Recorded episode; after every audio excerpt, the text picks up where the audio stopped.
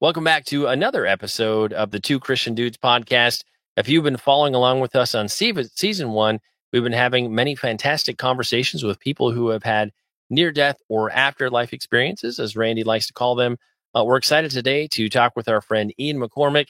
Uh, he's going to be our second guest who have an, encountered one of God's creatures out in nature, so to speak, uh, that contributed to him actually having his near death experience. Uh, he had a crazy time getting to the hospital. He has a powerful heaven encounter. We're going to get into all of that and what has happened in his life since then. So give me just one moment and I will bring Ian and Randy into the conversation. Randy, take it away, sir.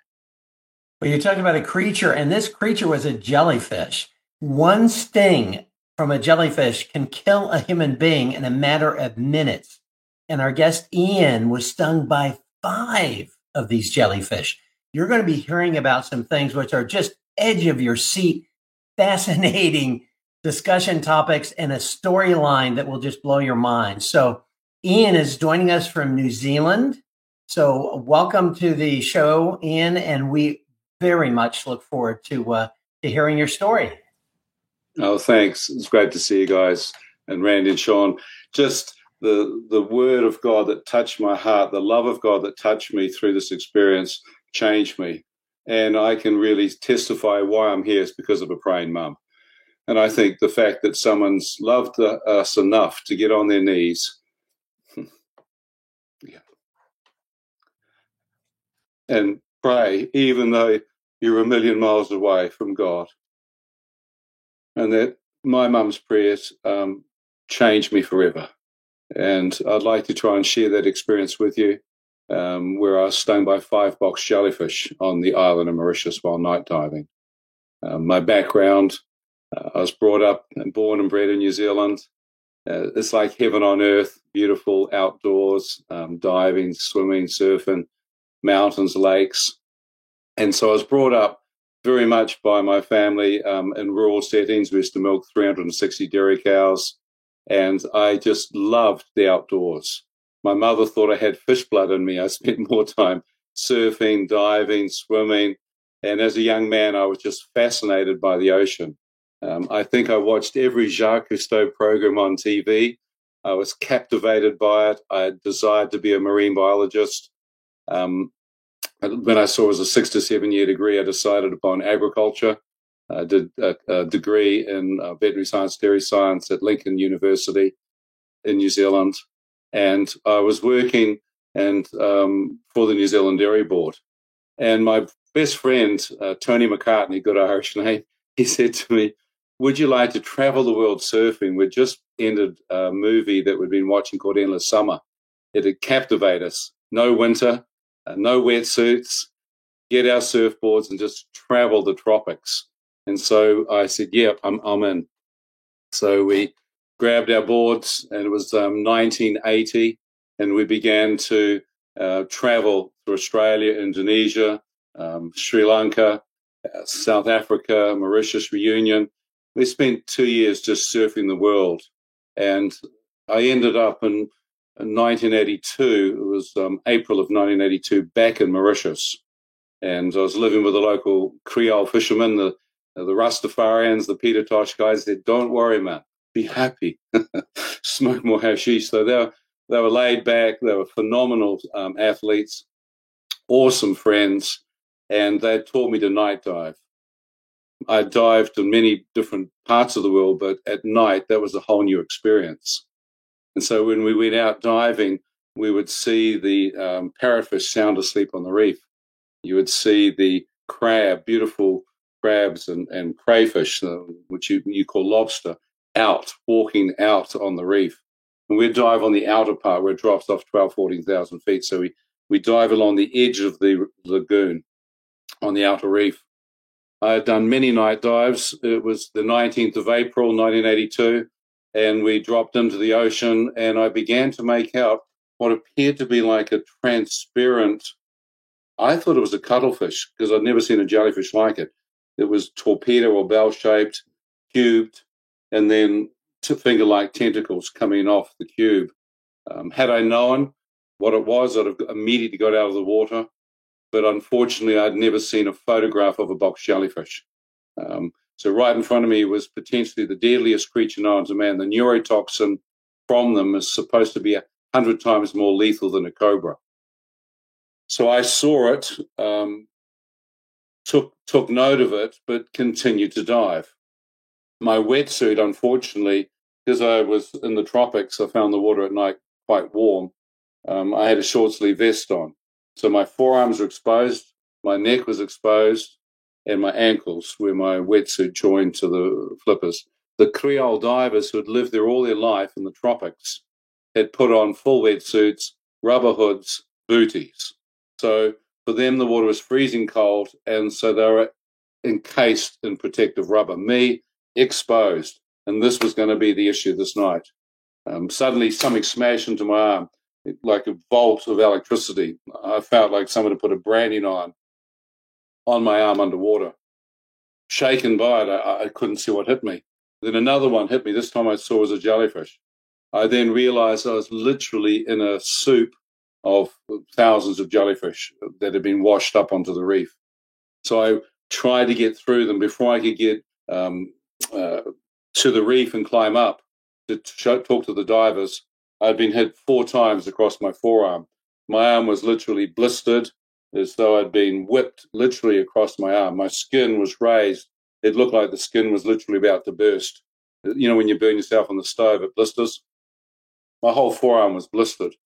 As I'm looking at it, the Creole fisherman Simon, he said, Impossible, pas bon, Stephanie, on visa, tac, Stephanie. In my limited French, she was telling me that one would kill me. And um, I said, Simon, he said, how come you not know? I said, I've not known this one. He said, allez, allez, vitement, Quatre hospital, allez, allez. In, in French, I knew that to be go quickly to the to the hospital in Quatre Trouble is, we're at least half an hour away from the from the hospital, standing on an outer reef. They lower me into the water, drag me to the fishing boat, and as my right arm, which is partly paralyzed, is dragging up into the boat, I get hit a fifth time. Um, I thought, what have I done to deserve this? Surely, what on earth have I done wrong? And I had a flood of memories of things that had done wrong in my life. I thought, well, I forgot about that. Gosh, I did that too. How many have got short memories? Been there and done that. Well, at this stage of my life, um, I was no longer believing in any form of God. I was an atheist. Um, I thought that was something that mother did, grandmother who was in the choir. This is from old ladies, um, people that needed religion. For me, my, my scientific background at university had pretty well knocked any form of faith or belief in God out. So um, here I am, confronted with my own mortality and confronted with the fact that I could potentially die when you see black men turn white, um, it's very, it's, it's, quite unnerving. And these guys love me. I, I mean, I was, I was, a brother to them. We were close. So when I saw them panicking, I knew that I was in serious trouble. Professional divers were turning white. Um, they told me to urinate on my arm. They said this will help nullify the, the neurotoxin. In fact, what it would do is it would let the tentacles um, go that were microscopically embedded into my skin. Uh, uh, and I began to apply a manual tourniquet because I had no rope. Peeled my wetsuit off because I could hardly breathe. Got changed into my um, into my Balinese um, sweats and a t-shirt. The young kid began taking me towards the shore, and I, I said, "Simon, come with me, please." The other divers come with me. He said, "Ian, there's no motor. Uh, let the boy take you. He's only got a pole. He, he, must get you to the hospital quickly. Allez, allez, allez." And um, it was actually a, a fatal mistake they should have come with me. If any other child gets me to the beach, I stand up and try and walk, and my right hand side collapses. To my horror, the neurotoxin has paralyzed within that short period of time my right hand side of my body. I fall headlong into the bottom of the boat, just bracing my forward arm, trying to stop it. The kid motions for me to grab my arm around his neck, and he drags me bodily I don't know how he did it, up the sandy coral beach towards the main road. Um, when we get up there, of course, it's, it's 11 o'clock at night, but there's nothing there. And I'm, he's, he's freaking out. He can see I'm dying. I'm dying. He knows his brothers are on the reef. He wants to go and rescue them. He's going, mon frère, Stephanie, sur la plage. I'm going, no, ambulance. gendarme in my limited French. I'm trying to get him to call the doctor, um, uh, an ambulance, a, a police officer, telephone. But of course, in 1982, no mobile phones. So the poor kid makes a poor judgment. He he runs down the beach to go back and rescue his brothers, who are actually completely safe because they've got full wetsuits on. But the child didn't understand it. He's a 12, 14 year old boy. I'm now feeling overwhelmed with tiredness and weakness. My I sit down and feel like lying down. So I begin to lie back. And as I begin to lie back on the, the side of the road, my eyes just automatically begin to shut. And then I hear a voice of a man. He said, Son, if you close your eyes, you will never awake again. It was so clear and so audible, it caused me to turn to look in the direction of the man's voice. Amazingly, there was no one there. I just thought, where is he gone? How on earth did I? And then I realized there's no one actually there, but I've just heard an invisible man speak audibly to me. Um, I found out later this Jesus said, My sheep hear my voice. well, I was a black sheep, um, a million miles away from God. But what is amazing that Jesus said, I go looking for the lost sheep. He goes searching for them. And of course, at that time, I didn't realize I was lost. I, I thought I understood life. I was fairly together. Um, I had no concept that there was a living God that could speak to mankind.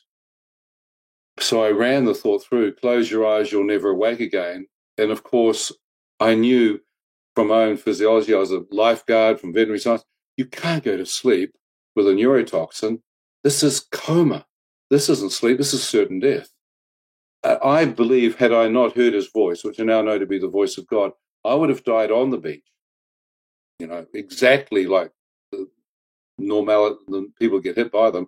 Within minutes after the attack, I would have slipped into coma and died. So I this was the turning point, hearing this voice, which I now know to be God. I stood up, shook it off, summoned whatever adrenaline I had in me, and thought, I have to get to find some help as I stood up, I was amazed. I hadn't seen them. Maybe a hundred meters down the road was um, three Indian taxi drivers in a small petrol station. I hadn't been aware of them, and so I staggered towards them. They saw me coming and thought I was drunk. As I got up to them, I said, "Look, I'm not drunk. I've been stung by Sank envisage jellyfish. This is deadly. I need anti serum. I have to get to the hospital. Can you help me?" I said, "We can. Um, how much money you pay us?"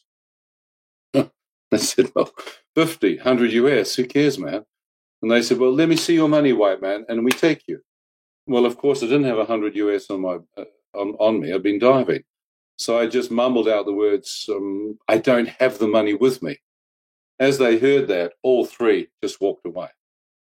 And I realized in this part of the world, no money, you could die. There's, I'm near South Africa. There's a lot of animosity. There's a lot of racial hatred. And I was now on the receiving end of potential racial hatred. And um, as these men walked, not knowing what to do, for the second time, this clear, audible voice, I realized no one else was hearing it because no one responded to it. As though someone was right behind me, said, Son, are you willing to beg for your life? For your life.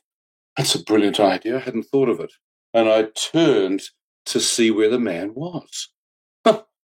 So for a second time, I've got this man speaking to me.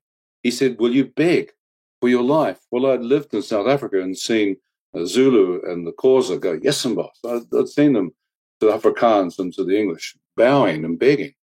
I thought, Well, I'm sure these men have never seen in Mauritius a white man beg for anything. So I quickly fell to my knees, grabbed my paralyzed right hand, bowed my head, and looked down at their feet and begged for my life as an act of humility. I was I was watching. Two of them walked away. I thought, oh, that's not a good sign. But the third young one, without a word, walked over and helped me into his taxi. I thanked him profusely. I said, man, that's, that's so good. Thank you. As we raced towards the hospital, he then began to ask me how I, he was going to get the hundred dollars that I promised him. He said, "What's your hotel room?" Where do you stay? I said, Well, I live with Creole fishermen. I don't stay in a hotel. He said, You lied to me. And he suddenly changed from a demeanor of helpfulness to anger. I said, Well, I live with the fishermen in Tamarin Bay. He said, Oh, you stay in the hotel there, the Chinese hotel. I said, No, no. He said, You're not paying me. You lied to me. Why you lied to me? I said, Look, I'm not lying. I'm a traveler, surfy. I'm not a tourist. But these words were like, meant nothing to him. He, he just went, No money, take you to the nearest tourist hotel, and they can look after you. So he pulled in front of the hotel, told me to get out at this point, I, I, I realized when I tried to move, both legs were now completely paralyzed. The poison had now taken out um, both legs. I said, Sir, I, I cannot walk. I have a large amount of money. If you get me to the hospital, you name your price. Um, to my horror, he reached over, took my safety belt off, opened the door, and before I knew what had happened, pushed me straight out of his taxi. As I fell to the ground, he drove off into the night and left me for dead. Um, I think at this point, I then thought, well, why would you want to live on a planet like this? If your number's up, do yourself a favor and die here. It's pointless. This is how humanity treats fellow man, really, you don't want to live anymore. So I lay there dying and um, wasn't even trying. And then I have a recollection. Funny thing how things come to mind of my grandfather who had fought through um, Gallipoli, First World War uh, against the Ottoman Turks and then in, in Monte Cassino, and he had fought Second World War against Rommel, and then gone up and fought in Monte Cassino, and then and back up until when they're dropping V1 and V2 bombs into London. So I, I was somehow recollecting a grandfather who was a, a military warrant officer, professional soldier. I thought, here you are, his grandson, giving up on five stupid jellyfish. You might as well die fighting, man. What's the point? And I'd seen men in battle. Most of my family either military or farming. And I thought, what a, yeah, just try. So I grabbed clumps of grass in, in amongst the asphalt of the broken car park and began to pull myself bodily along the ground. Um, I was getting very, very little movement, but at least I was trying. Then I, I looked up and someone was shining a flashlight at me. As I looked up, I could see one of the security guards, one of my closest friends, Danielle, my drinking buddy, standing over me saying, It's a fair man. What happened to you? I never see you like this. What you do in the car park, man? Have you ever crawled around the car park legless on a Friday night? You're American. You don't do that. it's just the Wild West down here. So here I am, I'm crawling on the ground, and he's thinking I'm drunk or stoned or something. And then he sees the mark from the jellyfish. And as a night diver and as a fisherman, he instantly recognizes it. He went, En visable. Ian, pardon, you dive with Simon tonight at Le Morne. I said, we said, Stephanie. So he re- reinforces the same thing the other divers had said. It'll kill you. Stephanie, the end. He scoops me up in his arms and races with me into the hotel grounds. The Chinese family that own it are playing mahjong by the swimming pool, drinking the black black label Johnnie Walker. They seem to love it. I'm I'm in a surreal position, being carried, and it's weird, man. Time just seems to go in slow motion. I'm then put in a chair next to three Chinese owners, and thinking, Danielle, tell them you're a flipping local. You speak French Creole, but of course, I realized as a Creole, he can't speak unless spoken to. There's such a uh, thank God we can get rid of all this stuff through Jesus. So anyhow, I said, the Chinese said, "You drunk?" I said, "No, no, my arm. I've been hit by cinq envisable jellyfish, deadly. I have to get to the hospital. Can you help me?" One of the Chinese owners looked over and he could see the marks on my arm, and he went, "Oh, you, you stupid, stupid white boy! What? Why you put the needle in your arm?" Uh, the old man take opium with pipe. Why, why you put the needle? So immediately he thought that the marks um, were from heroin, that I'd be chasing the dragon, that I must be mainlining smack or something, shooting up. Unfortunately, in those years, I was trying to look like the Beatles. Remember when you, like Woodstock? hair was down here, man. And um, So he must have thought just a druggie, you know. And I said, look, this is not drugs. This is this is from a, a jellyfish. They ignore me, begin replaying their game. It's just I'm just some drunk tourist dribbling on about something. And then, then as I'm sitting there, I catch on the corner of my eye my right hand beginning to spasm, uh, muscle muscle uh, spasms in the right arm. Hits my jaw, begins to spasm. Right hand begins to shake violently. And I go into what I can only describe as the death rattle. Um, I've seen someone have a grand seizure, epilepsy. It would be similar in its bodily shaking, but this was not epilepsy. This was neurotoxin causing my body to violently react to the poison within its system.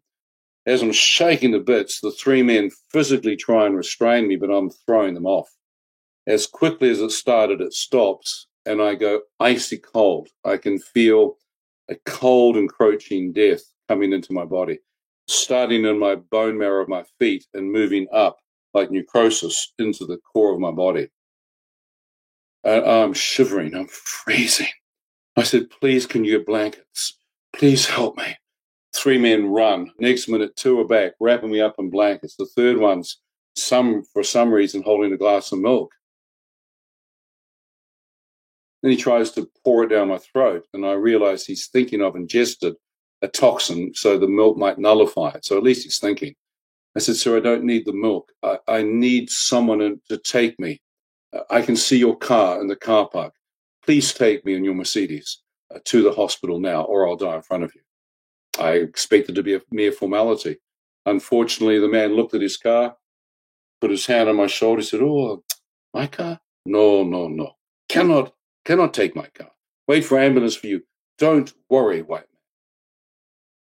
You ever feel like hitting someone?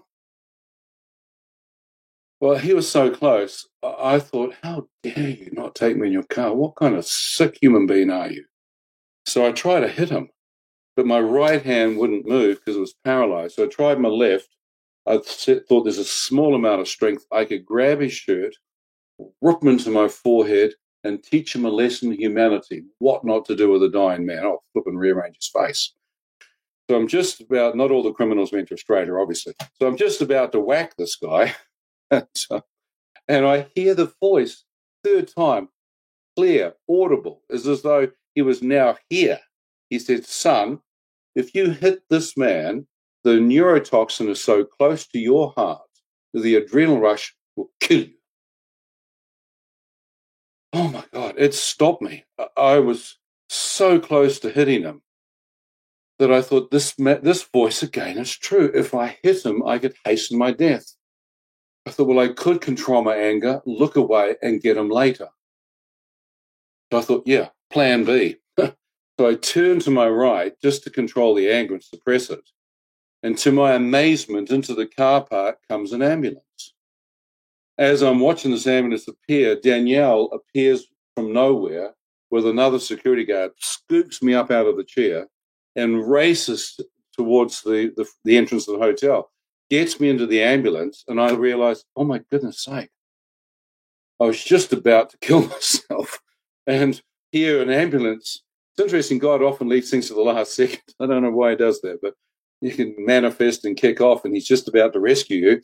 So I've just got rescued into an ambulance. The Frenchman, who's the, the driver, doesn't say, know, how are you? He just drives. I'm shivering in the back seat of this thing, shaking freezing, dying, and um, uh, we begin climbing the ridge towards the hospital in Quatre As my legs begin to elevate, which is the worst thing you should have done, um, the neurotoxin in my lymphatic system and my blood begins to drain into my lungs, my heart, and into my mind. I can literally feel death enveloping, shutting down my uh, what's left of my bodily functions it doesn't pay to be an intellectual and know how you die. Sometimes you'd rather just be dumb and dumber. You know what I mean?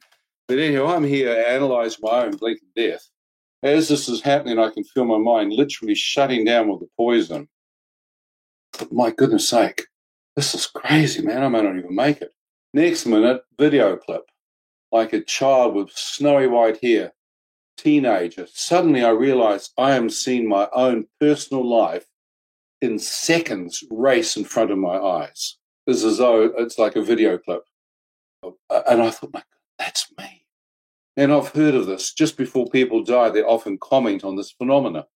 I then thought, well, perhaps I am nearly dead. So I did a quick physiological check, my own vital signs. My mind succinctly said, yes, son, you are nearly dead.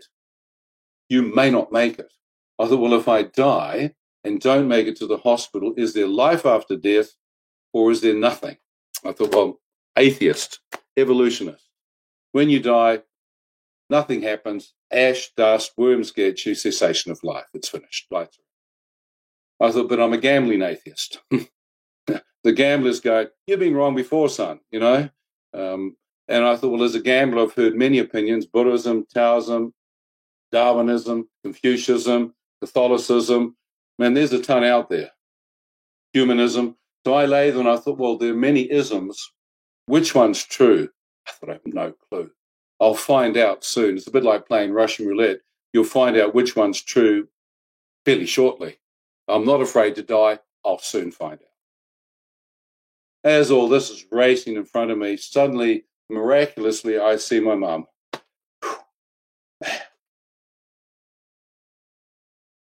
On her knees, praying. This just shakes me to the core. I have no idea until I talk to my mum later. Right on the other side of the world, mother has just seen my face seen that I'm nearly dead, and God has audibly spoken. It's only second time she's ever heard the audible voice of God and said, Your outer son Ian is nearly dead. Pray for him now. And my mum, she ran, ran into the bedroom where she prays and fell on her knees and began pleading with God to save her son and to save her soul. And my father had no idea what was going on. He was, What's wrong, honey? What's wrong? Ian's about to die. Dad, uh, Dad told me later that was what Mum was doing. It seems as though mothers know when children are in trouble. They seem to have a, a, another sense where they could be a million miles away from their kids, but when something's going wrong, those mothers, thank God, they can pray, know what's happening. And and uh, here I am seeing my mum, who's the only Christian in the family, the real believer, on her knees praying. She then pleads with me. She said, "Son, no matter what you've done wrong, no matter how far from God you may be, no matter how bad you've been in, call out to God from your heart. He will hear you, some. He will forgive you. He will forgive you, Ian. Call out to God. It was so emotive. It was so powerful. as though mum was in the ambulance with me, literally reaching out and touching something that was inside me that had not been touched since a small child when I used to kneel by, with, by my bed with her each night and pray the Lord's Prayer. And I'm lying there going, Mum, I, don't believe in God. It's too late. I've committed too many sins. I'd be a hypocrite praying. My mum just kept saying, No, son, pray. He will forgive you. He will forgive you now. And I'm going, Well, which God, mum? Everyone thinks their God's the right one. Who do I pray to? And and mum didn't say a thing, but I knew she was a Christian. So I said, God, if this if you're real, if Show me, show me, show yourself to me. If I see you, I need to see to believe. Show me yourself, and I'll pray right now. No one appears except Mum, and I thought, well, Mum is a true believer. She prays only to Jesus. Could Mother be right? Well, how many hate it when your mother's right? but anyhow, I later thought, well, Mum, this is the time to be right, Mum. And I thought, well, what would you pray that's Christian? I thought when I was a little boy, she prayed the Our Fathers, the Lord's Prayer. Christian. Jesus taught it. So I tried to pray it, and my mind went completely blank. As I'd never, ever prayed this prayer before in my life. And mum said, Ian, do not pray from your mind, pray from your heart. I thought, Mum, my heart's like stone. I'm so cynical. I'm so unbelieving. But God, if you really exist, if you're out there, if you see anything good in my heart, help me to pray the Lord's Prayer. I can't remember it. Instantly, words appear in front of me. Forgive us our trespasses and sins. I thought, well, these are powerful words, but how could God Almighty, should He exist, forgive me by saying just these words? I thought, well, I don't have time to list my sins and I can't even remember them all. So I said, God, if you are there, I sincerely ask you to forgive me of all my sins. I have certainly broken many of your commandments. Please forgive me. If it's at all possible, forgive me. These words just seemed to disappear. Suddenly, more words came up in front of me. Forgive those who have trespassed and sinned against you. I thought, I can do that. By nature, I've been taught not to be revengeful or vindictive. I'm able to forgive anyone, I'm sure, that has harmed me in my life. God, I forgive anyone that has sinned against me. As I said it, the Indian taxi driver's face appeared a foot away from mine. And the voice said, Will you forgive this man for pushing you out of his taxi tonight and leaving you for dead in front of the hotel? I thought, You must be joking. Why the heck should I forgive him? Suddenly, the Chinese hotel owner appears, and the voice said, Will you forgive this man for not taking him in his car to the hospital and leaving to die in the hotel? I thought, actually, I had other plans for their lives. I was going to lay my hands upon them. But it wasn't like the priest. Oh, God bless you, my son. my hands go around their flipping throat. I mean, I I lay this for the first time realizing this is the fourth time I've heard this man's voice. But this man is attaching himself now directly to a prayer my mother said was taught by the Son of God, by Almighty God. Sometimes men are a bit thick. It takes a while to join the dots, you know. They're also very arrogant and proud. I lay there and I thought, my goodness sake, that could be Almighty God who's asking me to forgive real people, not just mumble off some prayer, which I'd done as a child to keep my mum happy, meaningless repetition. I am actually having to forgive real people that have actually harmed me. And these men would truly be the tip of an iceberg. I said, Lord, if you can forgive me, I will forgive these men. It'd be an absolute miracle if you could wash all my sins away and give me a fresh start. I will then forgive these men, never touch them, never seek them out, never harm them all the days of my life. As I said that, their faces instantly disappeared. Fresh words, Thy will be done on earth as it is in heaven. What the heck does that mean? I've prayed it millions of times. What's thy will? God's will be done. I thought, well, so far, it's my will done. And It's got nothing to do with heaven and it's a complete tra- train wreck here on earth. I said, God, I have never surrendered the will of my life, the leadership of my life, over to the Lordship of Christ. I've never, ever, I don't even know what you're doing in heaven. I certainly haven't lived anything that looks godly. So I lay there and said, God, if you help me through this, I will find your will. I will try and accomplish your will on earth all the days of my life. I surrender my life to you. As I'm praying this, I now realize I'm actually praying Jesus not only as Savior, but as Lord. Those who call upon the name of the Lord shall be saved. And Jesus had said, if you don't forgive others that have sinned against you, their sins, God, the Heavenly Father, won't forgive you your sins against Him. So your unforgiveness and bitterness and hatred will nullify your repentance. It'd save a lot of counseling. Anyhow, so I'm lying here. I'm forgiving. Um, I'm somehow meeting with God. I don't know what to do cry, weep, laugh. The whole prayer comes. And for the first time on the planet at the age of 26, I get the Lord's Prayer by personal revelation, personal encounter. I pray from my heart these words. And as I finish the Lord's Prayer, a peace envelops my spirit. It's as though the hand of God literally comes in and seals my heart with peace and presence. And I know that I am completely accepted, that somehow I've made peace with my Maker through this prayer. And Jesus said, if you pray to the Father this prayer, you can make peace with Him. Uh, peace that surpasses understanding, peace that will never leave you. I didn't know any of the theology that I was born again. I didn't know. All I knew is that I'd called upon the name of the Lord, man, and He had heard me. Um, the let, me, let me interrupt you for a moment just to give you a little break.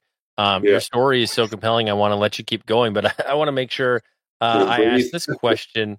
Um, give give us a little context for uh, how much time is, has taken place with what you've shared, because uh, as we talked about earlier, you know, getting stung by one box jellyfish can kill the average man in just a few minutes. You got stung by five. You yeah. had a very windy path to uh, get to the hotel and get into the ambulance. So uh, total time frame from when you first got stung to when you arrive in the hospital. I, I, I feel like that's an important contextual piece of information. How long Yeah, did that whole journey I think take? maybe five minutes to get to shore. Um, I should have died there, heard his voice, fought. Hobbled down the road another couple of minutes, five minutes down the road to the hot to the hotel, chucked out. Another five minutes sitting there shaking, ambulance arrives.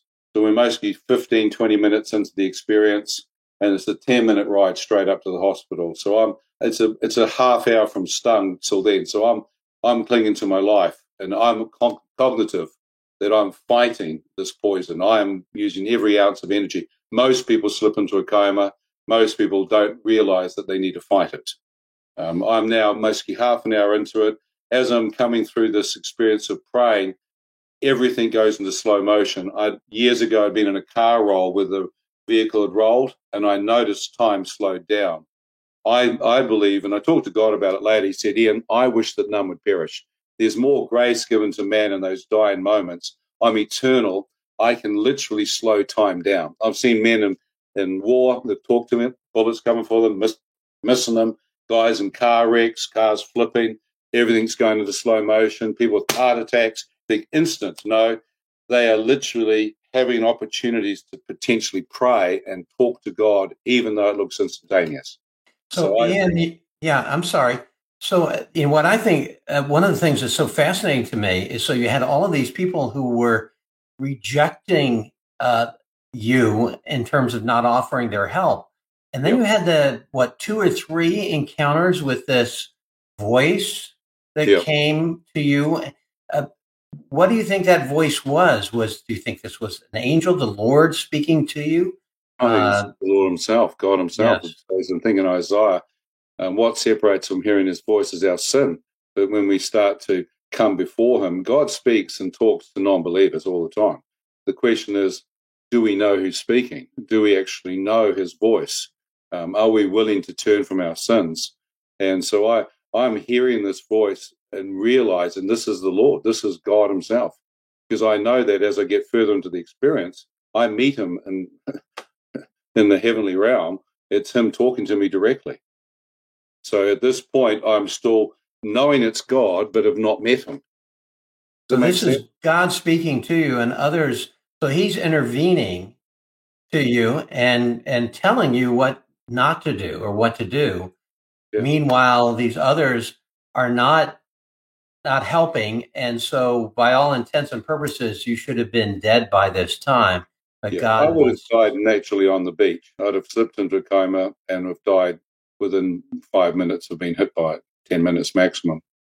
Um, and I, in fact, I talked to some some doctors who deal with this kind of stuff. They said even if we inject a serum amulet of and antivenom or antitoxin, we actually taught to cognitively slap them, keep them awake, so that the patient is fighting with us, even though they've had the antiserum or antivenom given. They must keep cognitive. The patient must be physically engaging and fighting with the poison. So the the antiserum wouldn't have stopped it anyhow. In fact, in Australia, they carry them on the beach. The the lifeguards actually have them, so they inject instantly. Sooner they get the antiserum in, sooner they get the antitoxin to nullify the antihistamines to try and nullify this this poison and the effect. Um, and it's a top neurotoxin, so it attacks your neurological system, systematically paralyzing you until it hits your vital organs of the heart and the brain. And when it hits that, you're brain dead.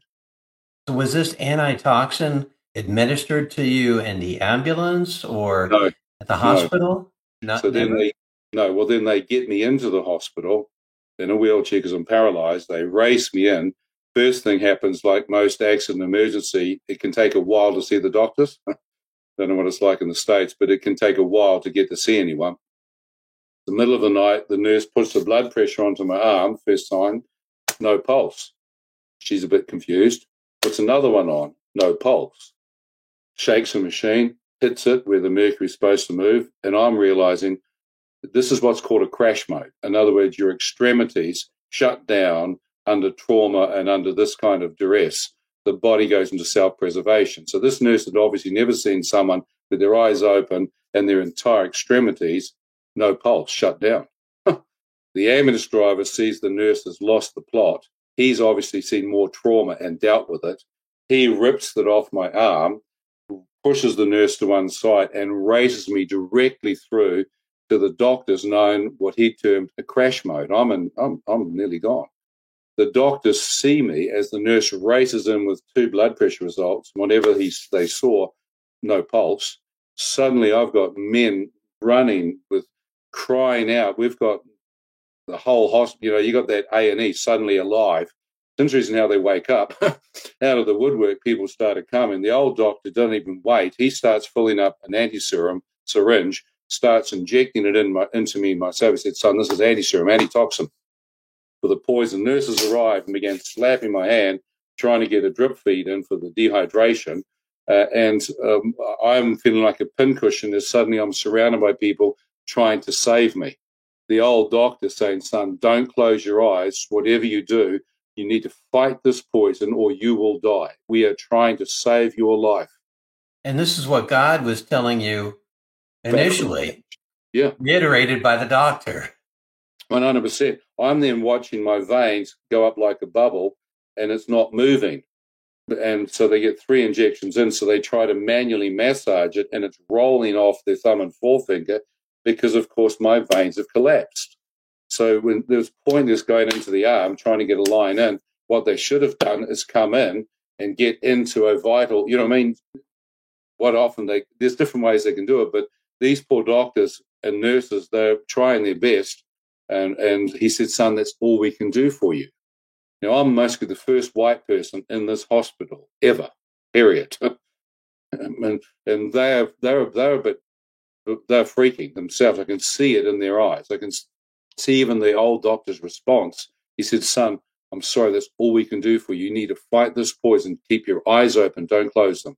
So they lift me out of the wheelchair, put me on a recovery bed in the A and lay me down, which of course is the worst thing they should have done because it just pans the poison out. They should have kept me upright. Uh, I can then feel the neurotoxin attacking. I can't speak, can't tilt my head. I can only barely close my eyelids. Each time I lift them up, they get worse. In fact, I can feel perspiration from the dextrose sugar solution causing it to fall and form pools into my eyes. I can't get them out. So I'm squeezing the fluid that's coming back into my body to try and get them out. I'm um, stopping my eyes from seeing. All I'm doing is pumping the neurotoxin through the capillaries. I thought, I got to stop. I've got to rest. I've got to shut my eyes for a few minutes and then try again. Power nap. But as I shut my eyes, I feel an intense sigh of relief as my whole body feels like it just releases something. It feels like the battle to, to stay alive had finished. As I'm feeling this extraordinary release and finish, I hear the the, the um, beeper go off of flatline. Um, the pulse is gone. Does that make it's like boom? Know, some people see a lot of stuff once they're dead. I mean, and of course, this isn't just heart dead because it's a neurotoxin. It is not a heart attack where you can have them heart dead but not brain dead. I am killed by the poison at the point of death. I'm I'm flat flatline everything, heart dead, brain dead at the moment of death. I feel this extraordinary release, and suddenly I'm out of my body. Now, many people talk about how they can look down, see, know where people are standing, people that are talking, family members, doctors. And of course, what Jesus said is that when a man dies, his spirit leaves his body. You know, the physical body is just a clay vessel. It's, it's ash to ash, dust to dust. Jesus said, I am the resurrection and life. Those who believe in me, even though they die, yet they shall live. So the physical body dies, but the spirit of the man, created image of God, leaves. so in a second, I'm out of hospital. Total good, out of completely different realm. But now I'm awake, standing upright, and everything's pitch black. Did I just die? You know I mean? I'm kind of the line of, of events. Have I just died and left my body? Or have I just woken up in the dark, not sure how long I've been asleep for? Well, I'm alive. I'm not dead. It's dark. Obviously, your pupils are dilated. Obviously, you've been asleep longer than you thought. because sometimes you can go to sleep for a few seconds and end up to be a few hours. I thought, well, don't panic. Your pupils are dilated. Let them adjust to the dark. You'll see some light. So I then turned 360 degrees around looking for light. No. Well, find the light switch. So I reach out to my right with my foot in my hand, trying to not trip over anything, to look for a wall. Of course, to my amazement, no wall. I go back to where my hospital bed should be, looking for a lamp or a table, nothing. But man, it's so dark, you can't see your hand in front of your face. So I brought my hand towards where my face should be, and my hand passed straight through my head. You can't miss your head. That is impossible. Two hands, both hands go straight through my face. Yet I feel I'm here and my hands are here, but when I go to touch the physical form, there's no physical form. So I go for my chest. You can't miss that. You know, as you get older, you can't miss much down there. Six packs of keg. So I went, boom, straight through, nothing. So I go for my hands, straight through. Now, I am now in a realm where I'm, am I dead, out of my body? I can feel my forms here. How can you relate to that in any natural way? Grandfather, World War World War One, men lost limbs. World War Two, arms blown off, shrapnel taking body parts out. And those old men, when you talk to them, all of those soldiers will tell you, I can feel the arms there. I can feel the limbs are there. In fact, they feel like they want to walk, but of course, the limbs aren't actually there. Doctors call it phantom pain. I'm going, well, forget just losing an arm or a leg. I've potentially lost my entire human form that is back in that hospital, potentially dead, and I'm alive out of it in a realm of complete darkness. Where on earth am I? that shook me. I then became very, very um, aware of evil, cold, evil, encroaching presence of the darkness, a spiritual component, not just physical. It felt like there was something in this darkness aware of my presence, aware of my thoughts, now making a V line for me. Then I heard men scream, Shut up! And I went, I said nothing. You deserve to be here screaming at the loudest. I said, deserve to be where? Where am I? Another man, you're in hell. Now shut up. Well, I'm going, I don't believe in hell. It's just a thing to terrify flippin' weak minded people. If this is hell, where's the party? Where's the wine woman song? Where's the sex, drugs, rock and roll? My my understanding, if you made it down to hell for some bizarre reason and you lost the plot, party time anyhow. Everything you can't do up here, you can do down here. Well, very hard to grab a beer. Very hard to grab a woman. I mean, can't touch this. Then I'm thinking, well, if this is hell, hell was supposed to be from a Christian point of view, rotting corpses, maggots, worms trying to eat them. I thought, well, that can't happen. My maggoty body's back there in the in the hospital. This is a spiritual body. This is a spiritual, transparent being. So therefore, we're not talking about literal maggots and flesh-eating creatures. We're talking about a spiritual realm. I'm thinking, well, why isn't there boys running around with horns out of their head, trident pitchforks, shoving you on the barbecue and roasting you? Where's the demons? Where's the fire? Welcome to the, you know, hell's hell's fire. And I'm thinking, where's all that? These appear to be human beings. These appear to be just like me, tuning me into the fact that I'm in hell. I should shut my face and I deserve to be there just like them. And then I'm thinking, well, if there was fire down here, you would actually have light, you would see something. I had no concept that Paul said in Acts 26 18, two kingdoms in the spirit realm kingdom of darkness, ruled by Satan, and the kingdom of light, ruled by Almighty God. And uh, but I remember something like Psalm 23. They read them at funerals. The Lord is my shepherd. I shall not, even though I walk through the valley of the shadow of death, I shall fear no evil. What was amazing is that the evil was all around me, but it couldn't touch me. It's as though in the scriptures they say, Greater is he within us than he's within the world. Nothing can separate us from the love of God. Even though I walk through that valley, shadow of death, surely goodness and mercy will follow me all the days of my life.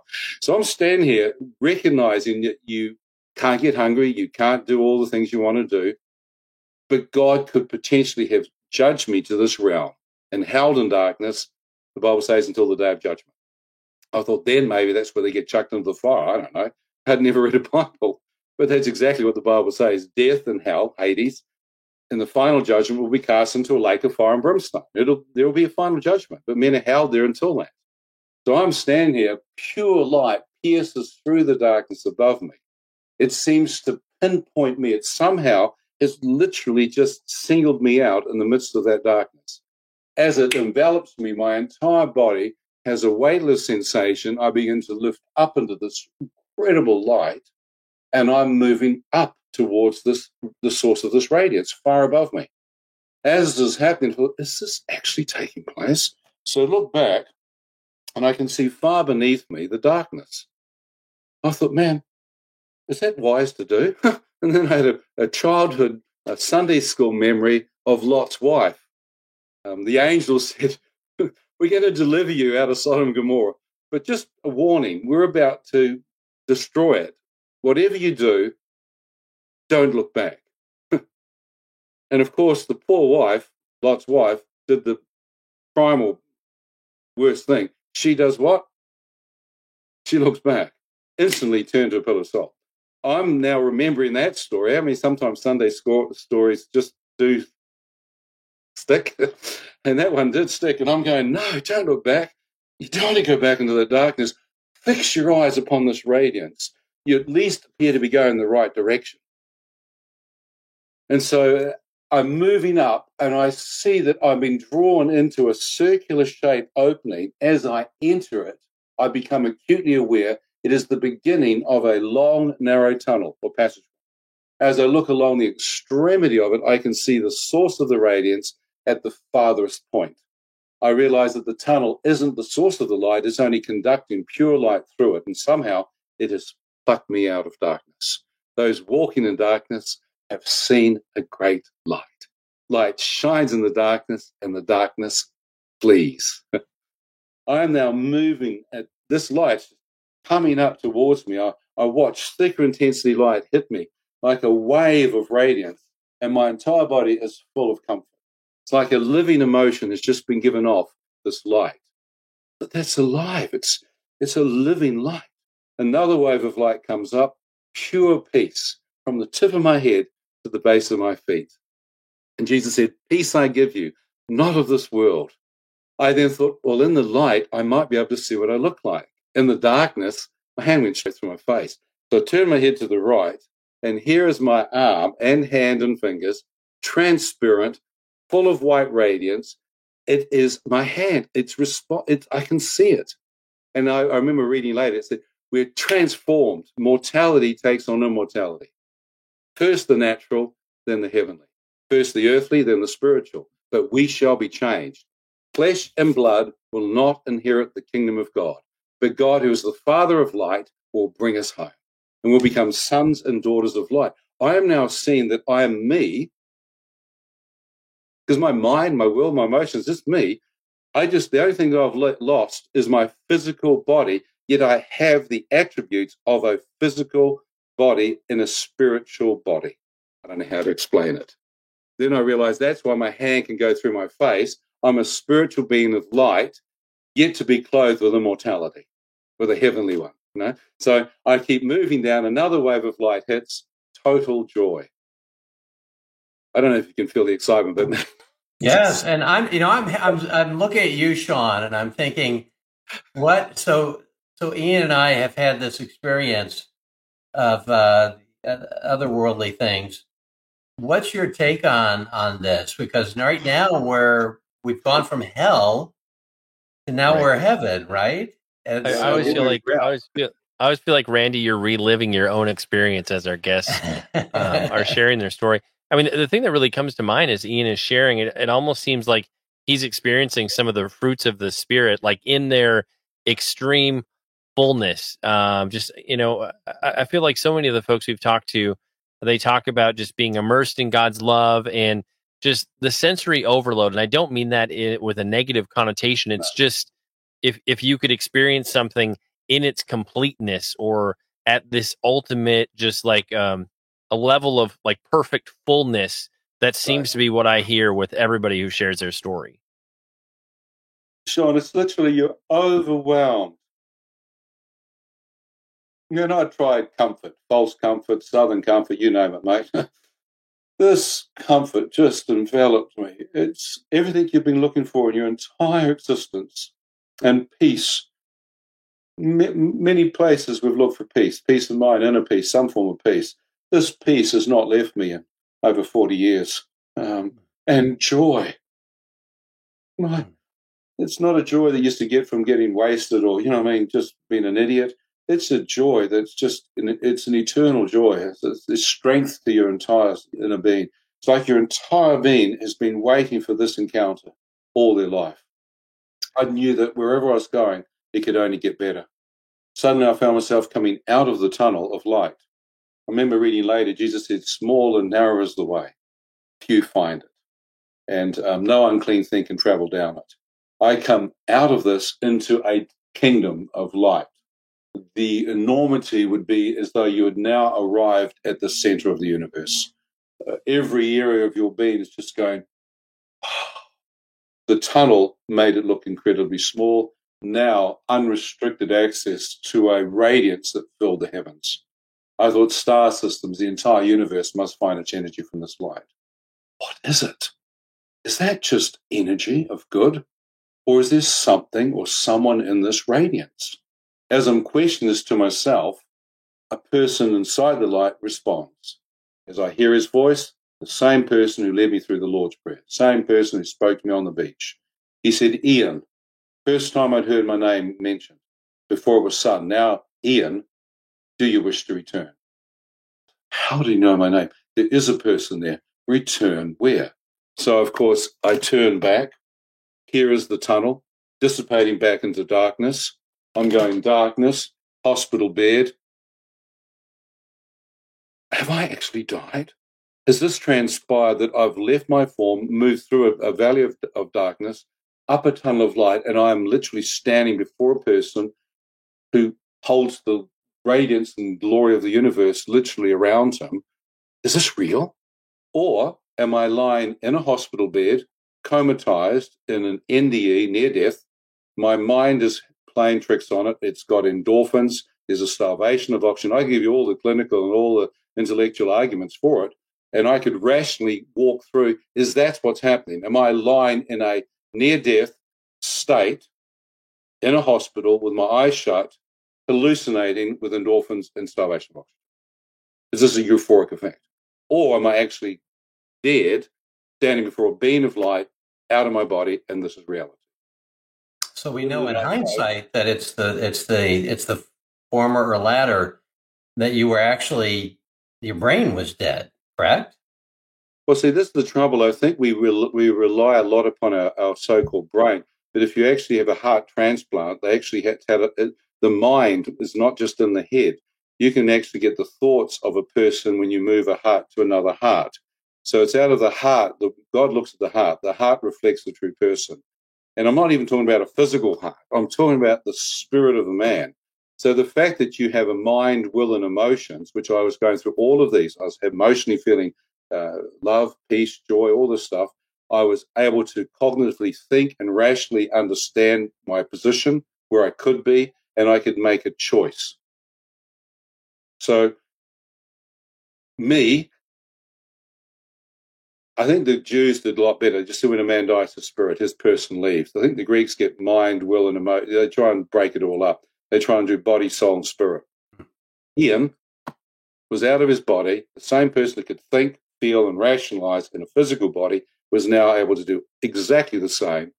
It was me, not separated, some part of me sleeping somewhere, talking and in front of a being of light. And you and in terms of that that being of light, uh, this voice who'd been really, on the one hand, leading you, steering you along this journey, but also really with you uh, along the whole way. Uh, did you realize was that God the Father? Was it Jesus? Yeah. Um, who, at, who, who at that point, Sean, I just knew whoever that was. There's nothing like that in the entire universe. So I was assuming that this was God Almighty. Who that might be, I couldn't see because of the radiance and the glory shining. So I just responded and said, Look, if I'm dead, if I'm out of my physical body, I wish to return. He then responded and said, Ian, if you wish to return, you must see in a new light. He qualified it. But light, see the light. I am seeing the light. This is where, where else could you see? I've heard people being enlightened. I've heard people who've seen this light, that light, strobe lights, who knows? I said, Are you the true light? That was my immediate response. He said, Ian, God is light, and in him there is no darkness at all. 1 John 1 5. I had no idea he was quoting scripture because I'd never read a Bible, but he was quoting something. And as he spoke it, it appeared like I'd seen the Lord's Prayer in like words of light. It was as though his word was coming out of words of light, and his words were coming out, and I could read what he was saying so I could captivate the essence of it. God is light. In him there is no darkness at all. I thought, well, I've just come from darkness, and the men called it hell, Hades. I didn't believe in it. I thought that was just to scare people. I thought hell was just a thing that people were frightened. That's why they believed in religion. So I'm going, well, there is a hell, there's darkness. Um, God is light. Well, I haven't believed in a God. And all I'm seeing is someone surrounded by a light that fills the universe. And it says, in him there is no darkness at all. So I stand there trying to look for darkness because there's always a shadow. So I look behind me. To my amazement, I could see the light from his presence was shining through my spiritual body of light, and of course, casting no shadow. So it says there's no shadow or shifting in the Lord. I, I read this later when I read the Bible. I had not had access to this, but it's true. All his word is true. His word is truth. God's God is light. In him there is no darkness at all. Yet Psalm 91 it says, "In the shadow of his wings." Well, if God's got no uh, shadows, then all in the in His wings is only light. So I'm standing here putting the putting together and going, that must be what's called Almighty God. I then, of course, reconciled the uh, teaching of Buddhism, Taoism, which try to put yin and yang in a circle of life. They made light and darkness equal and opposite. I'd believe some of this. On my surfboard, I had town and country stickers with this thing on. And of course, I'm now realizing that that's not true. Light and darkness aren't equal and opposite. You can't have darkness in the midst of light, which they have in the symbol. I'm in a realm where dark, light and darkness are separated, and light will always overpower darkness. So I'm getting a visual, I'm getting false teaching obliterated in my mind, my, my esoteric new age mind. It's just been shattered in seconds. I'm then realizing that if he knows my name, knows my thought, he knows before I even speak my intention of my heart, then nothing is hidden from him. Then someone has made a dreadful mistake and been the wrong man up. I shouldn't be in the presence of Almighty God. I should crawl under some rock and judge myself back to hell before someone figures out the mistake. So, in my own self judgment, my own, it says men hate hate the light; these three evil deeds are exposed. Suddenly, me, Ian, I can I can feel I'm exposed. So I begin to move back towards the darkness to self judge. As I move back from the light, radiant waves of light penetrate out. I can watch it come towards me, just like I'd seen come up the tunnel. I thought, oh, here it comes. The wrath, the judgment, anger of God. I'll be catapulted back into, into the pits of hell. But as this light hits me, instead of anger and judgment, I experience unconditional love and acceptance. oh my gosh. I don't know how to explain it. But my hands, my whole being was tingling with this liquid light that was giving off an emotion called love. People say, How do you know it's love? I said, Man, I knew what lust, sex, and passion was. this was pure. I said, My mum, I could feel love from my mum and, a purity and a, and a no strings attached. This love had no strings attached. This was undeserved, uh, unexpected, unexplainable, but it was incredibly healing. Mm. Wave after wave of love hit me. I said, God, but I've broken your commandments. I've, I've cursed you. I've slept around. As I told him more and more of my sins, because I thought perhaps he doesn't know, I thought, no use getting in there and then being biffed out later.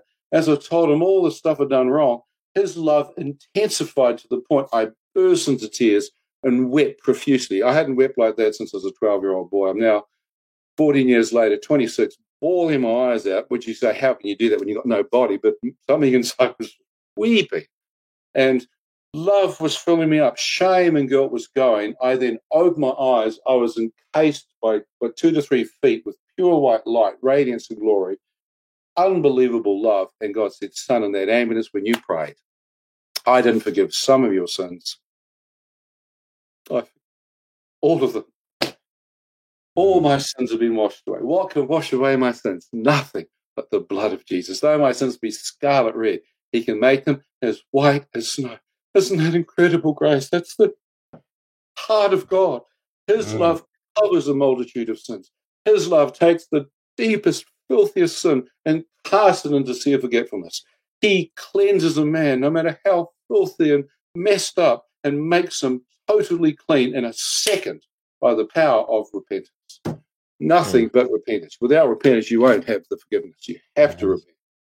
You know, we've had, Ian, uh, some people that have messaged us and they've said, you know, I don't want to experience hell.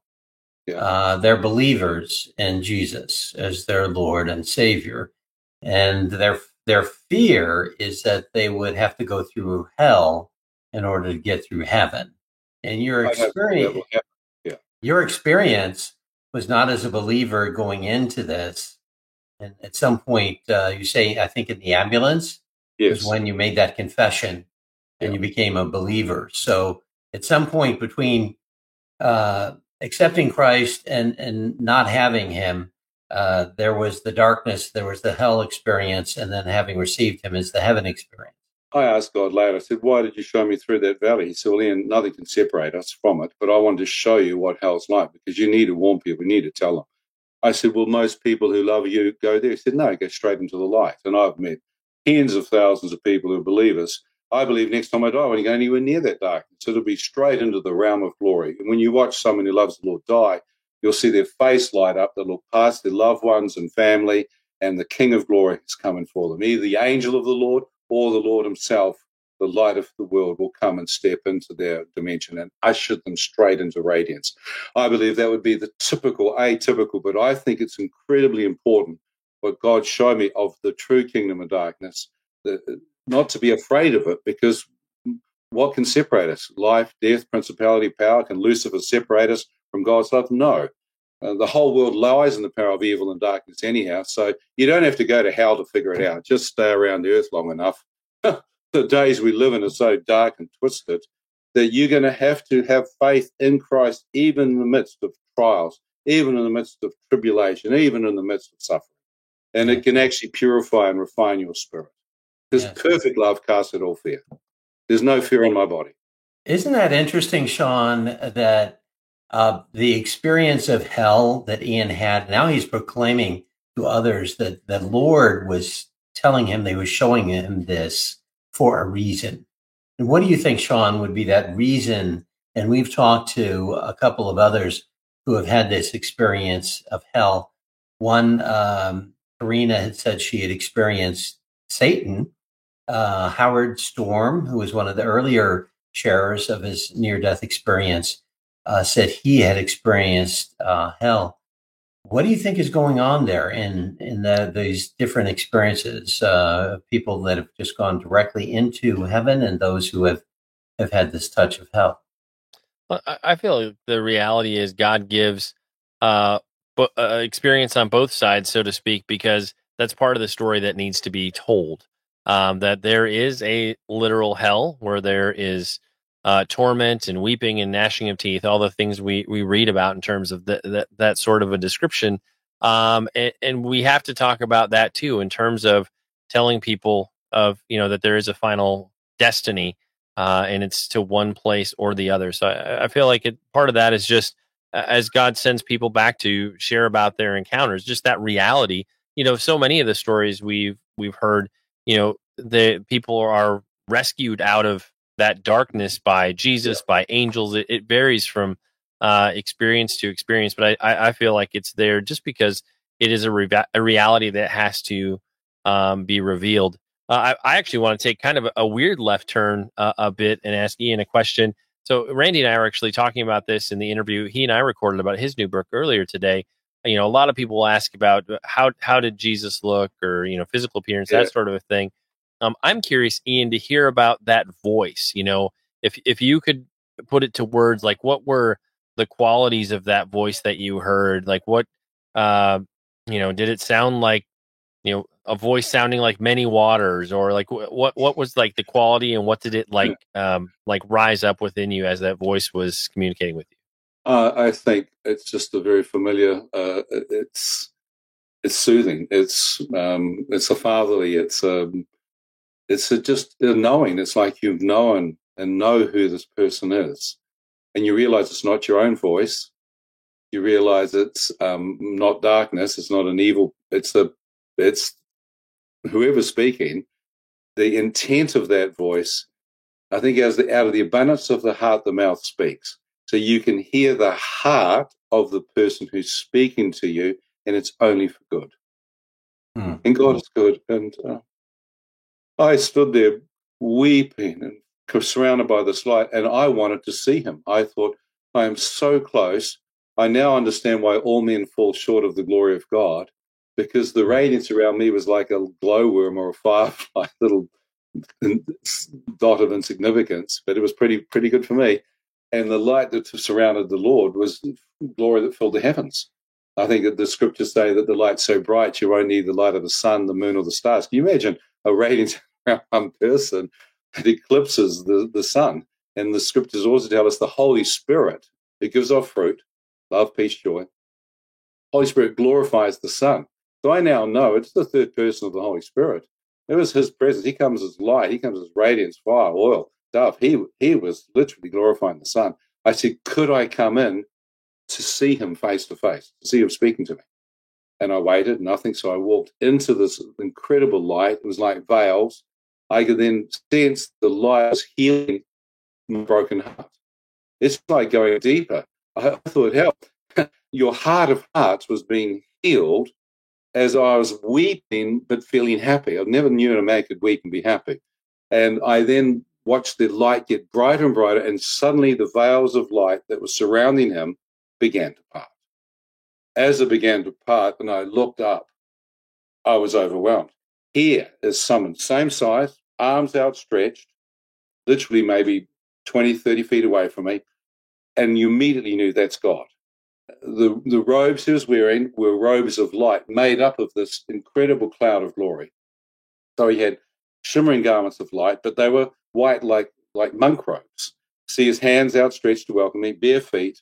And when you look towards his face, that's his hair was pure white. This is what shook me. I didn't know what I thought. Is that Jesus? But he's, I've never seen Jesus white hair. But his hair was shoulder length, pure white.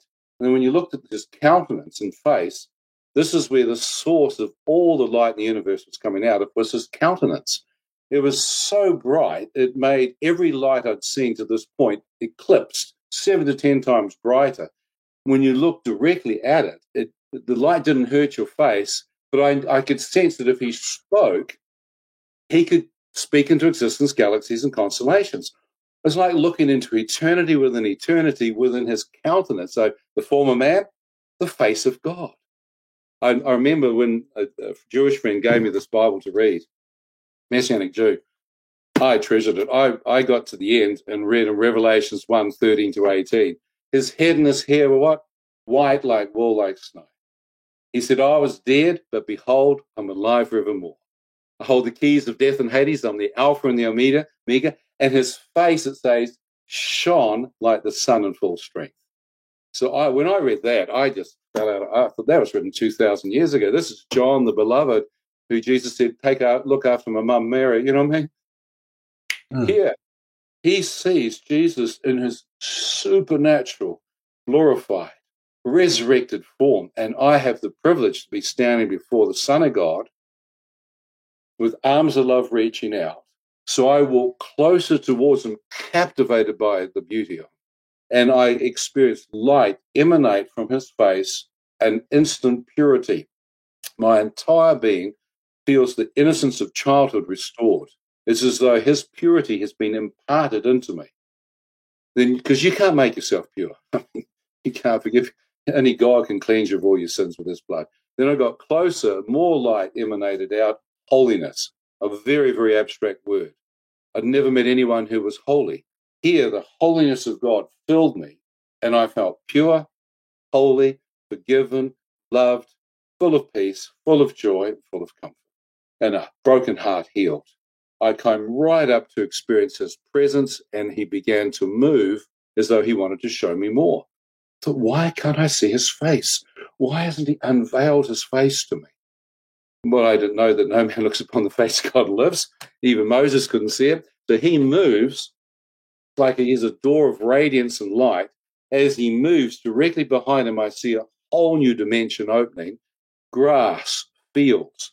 I can see flowers. I see the radiance that's emanating across Jesus' countenance and entire being is emanating across this entire planet. It's like a new earth in front of me. I'm getting words Garden of Eden, paradise.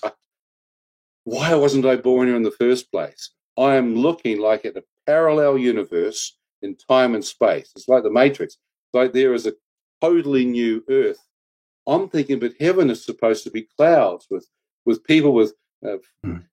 robes on and walking around with little fat Italian babies firing arrows with puffed up cheeks and you know Morgan Freeman or something at the pearly gate. Oh, what the heck? No one told me that God's created a new earth. And then I see a crystal clear river, and the Lord saying, I've created new heavens, new earth, river of life, and can see trees, not just one tree, trees of life. I look up and I can see the new heavens. I, I am amazed, and I, I assuming that above that is the New Jerusalem, the city of God, the bride of Christ. I am looking at the new earth, captivated by it. I'm, I know I'm home, and Jesus comes right back in front of me. The door into eternity closes. I've just had a glimpse. He said, Ian, now you've seen, do you want to stay here or do you wish to return? What a mm. choice. I said, stay here. No one wants to come back. Who would want to be dumb enough to come back? You've just had the love of God. He's called you by name. He's forgiven you, and you have set before you paradise without sin, without tears, without war, without hatred. It's finished. I said, I have nothing to go back for. He didn't move. I said, No one loves me. No one back there. No children. Not married. Or none that I know of. Please let me stay. He didn't move. So I looked back to say, Goodbye, cruel world. And this is what hit me. Here is a vision of mum. I just told God no one loved me. There was no one to go back for. And here I am confronted with mum, who's still praying for me, alive on earth and I am literally being given the choice to come in. What would it, how would that impact mother? Her son, she would have no idea that I prayed. She'll have no diary, no no paramedic, no doctor, no friend could say this boy has turned his life around and is now a follower of God. There was no reference to it. I did it in an ambulance. No one heard me praying. It was done in my heart. I thought this would cripple my mother's face. This could destroy a woman had I not seen her, I would not be standing here. Had I not been encouraged by her to pray, I would not have made that prayer. Had she not been interceding for me, would I have actually seen the Lord or called out? No. She couldn't repent for me. She couldn't pray for me, but she could pray me to the point where I made that decision, where I called upon the name of the Lord. And I said, I must go back to tell my mum what she believes in is real. I have to go back. I can't possibly live another selfish day of my life where it just lives for me.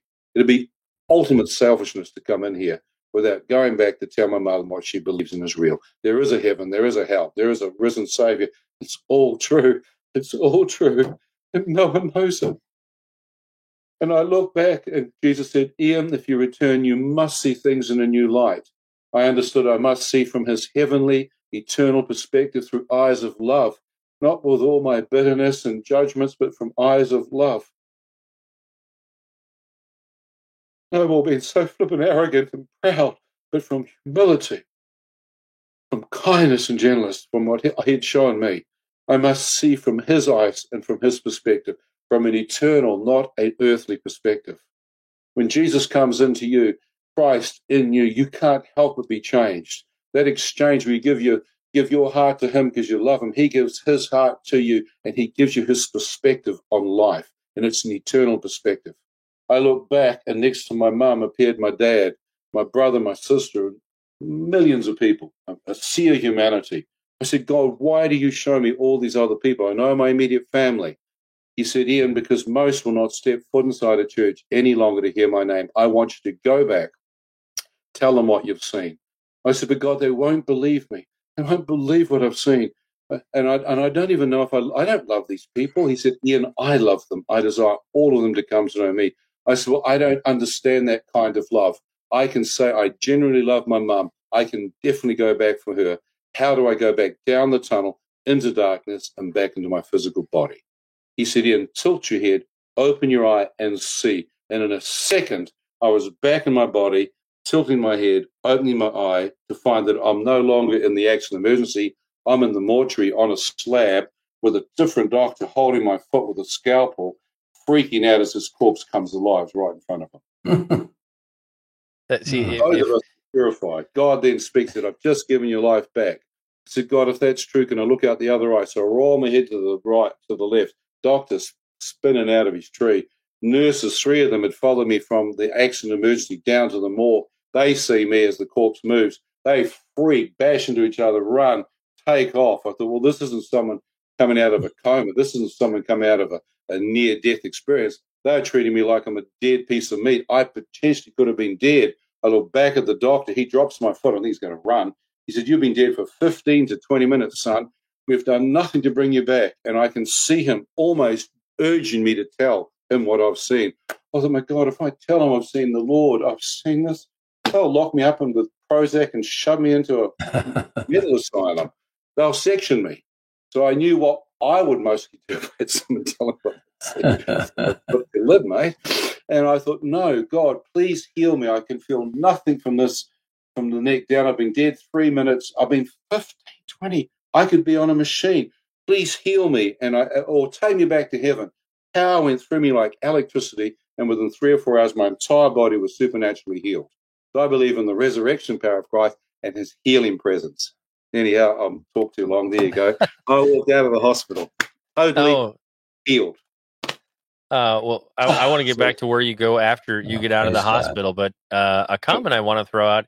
Um, I so have enjoyed all the people we've encountered over this first season where they have their experience, and then when they're back living life again uh, on the back on Earth on the other side of the veil, and they read God's word, they encounter what they encountered in heaven, not knowing that it was actually in scripture. Like you shared when you read Revelation, you're like, oh my gosh, it's exactly yeah. what I saw or what I experienced. And I think of all the things that we've encountered in this first season, to me, that's the most delightful thing is that they had no idea that this was in God's word. And so it, there's no way it could have influenced their experience or how they process their experience.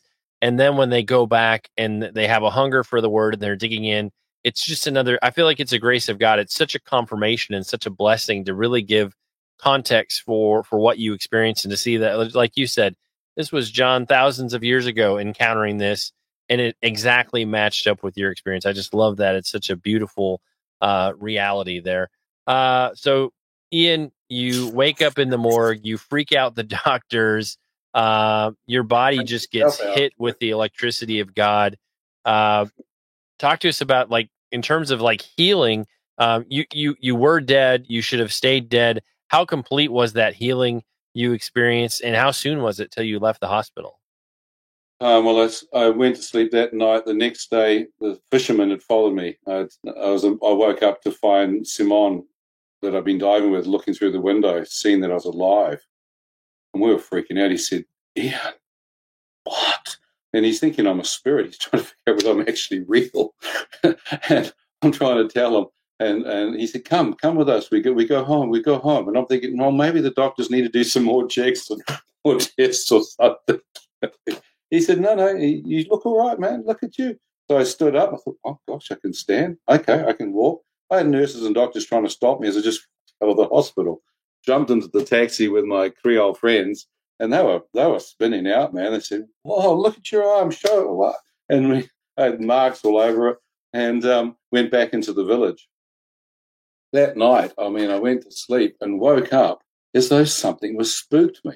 Something had freaked me out. I was deeply at peace, but my body was shivering.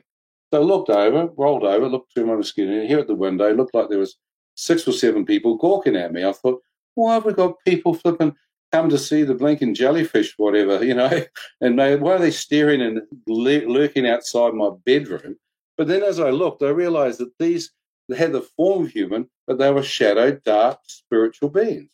And when I looked at their eyes, I could see their eyes weren't pupil round, they were slit, almost like a snake or a serpent. And I'm thinking, what is that? And then as I look at them, they speak to me and said, You are out and we are coming home. Thinking, you what? You were potentially inside me? You must be flipping joking. Coming home? The heck? See, I had no reference to Jesus said when an unclean spirit goes out of a man and finds six or seven worse in a dry, barren place and try and come back and find the house swept clean and try and come back and inhabit it. So I'm having introduction spiritual warfare 1050, you know, instantly I am actually seeing with my eyes have been open to the supernatural realm, I'm getting eyes open to the spiritual realm. I'm in a village that's full of voodoo. These guys are into all kinds of stuff, mate. It's like Haiti. So I'm I'm in stuff where they do stuff. And and I can feel evil, but I'd never seen it. I'd feel stuff, but I've never actually physically seen it. Much scary when you think that potentially that one of those could have been in you. But of course, when you die, your spirit leaves. Why hang around the corpse? Go and find some other poor soul. You know, the scriptures say they seek a, a place of rest. And I and I would turn the lights on, and I'm freaking out, going, "Am I going mental? I'm seeing the boogeyman." You know, I mean, this is nuts. This this is Looney Tunes. I come to the point where I'm sitting on the ground, thinking through, nearly snapping, and God said, "Son, pray the Lord's prayer." I can't fully remember it, so I walked through the experience, and I said, "Yeah, the only thing last night was the Lord's prayer, and in it, deliver us from evil. God says, pray, deliver us from evil. So I sat down, said, right, God, got a bunch of evil. I don't know where the heck they've come from, but they certainly attend, attentive towards me. I don't know what I've done or what I've seen, but God, can you deliver me from the evil that's outside my window that is just ominous? And I finished praying the whole Lord's Prayer. I walked through the entire testimony and remembered the whole thing. And God said, okay, son, now you've prayed, turn the lights out and go to sleep. That's easy for you to say. You're up there, I'm down here, and I've got a pack of whatever they are outside my window.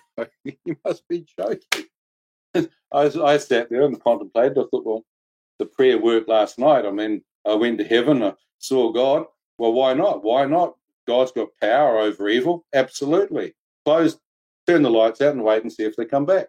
Turn the lights out, didn't come back. I thought, there's power in the Lord's Prayer. So I get up in the morning, wander down to the kitchen. An Aussie and New Zealand guy that I'm, I'm renting one of the rooms each to, um, they're talking to each other. As they're talking, I can hear four conversations. I can hear what they're saying out of their mouth, but I can actually hear what they think about each other. Not very nice. And then uh, as I'm looking at that, God said, I said, what's all this about? God said, you are seeing people in a new light. You can actually hear the heart intent of that person. I said, Well, I don't like people at the best of times before. why, why am I hearing that? I mean, that's out there. And then one of them turned to me, and I could actually hear what he thought about me. That was a little bit unnerving, not what was coming out of his mouth. So I kind of ducked off and went down to the bedroom and hid for a moment. Thank God this could send you nuts, man, if you start seeing the spirit realm and you start seeing the intent of people's hearts. How does all this work? So, anyhow, I went to sleep, woke up in the middle of the night, here is three spiritual entities, which I can only understand to be demons from the Bible, standing with the shape of a human form. If you think they were once angels, I'm sure they had some angelic body. Now God has destroyed it. I think Ezekiel 28 18 says God's consumed Lucifer and the angelic bodies with fire and burnt them. So they're spiritual beings of darkness because we don't fight against flesh and blood. So I'm now seeing spiritual beings of darkness trying to assail me. Well, that freaks you out when they're that far away. So I turned the lights on. For some reason, I hated the light, sat down, went through the same experience, and God said, The Lord's Prayer saved your life. Deliver us from evil. Pray it again. Bam, pray. They're gone. How many know that we encourage you to pray the Lord's Prayer on a regular basis? so next night, wake up. Here's a girl I've been trying to move on beautiful young Creole girl. She said, Hey, I want to talk to you. I'm thinking, No, I'm not interested in girls. I'm not interested. Just leave me alone. She said, I've got her. It's so important. Walk around the side of the house, open the door, and here's this young girl. And the red spiritual entities that I'd seen out of their out of physical bodies, one of them was inside her. I could see it inside her eyes. she she held the door. I couldn't shut it, and and her voice changed. I'd heard this once when I was in a. I'd been at some weird spiritual thing where a woman spoke like a man.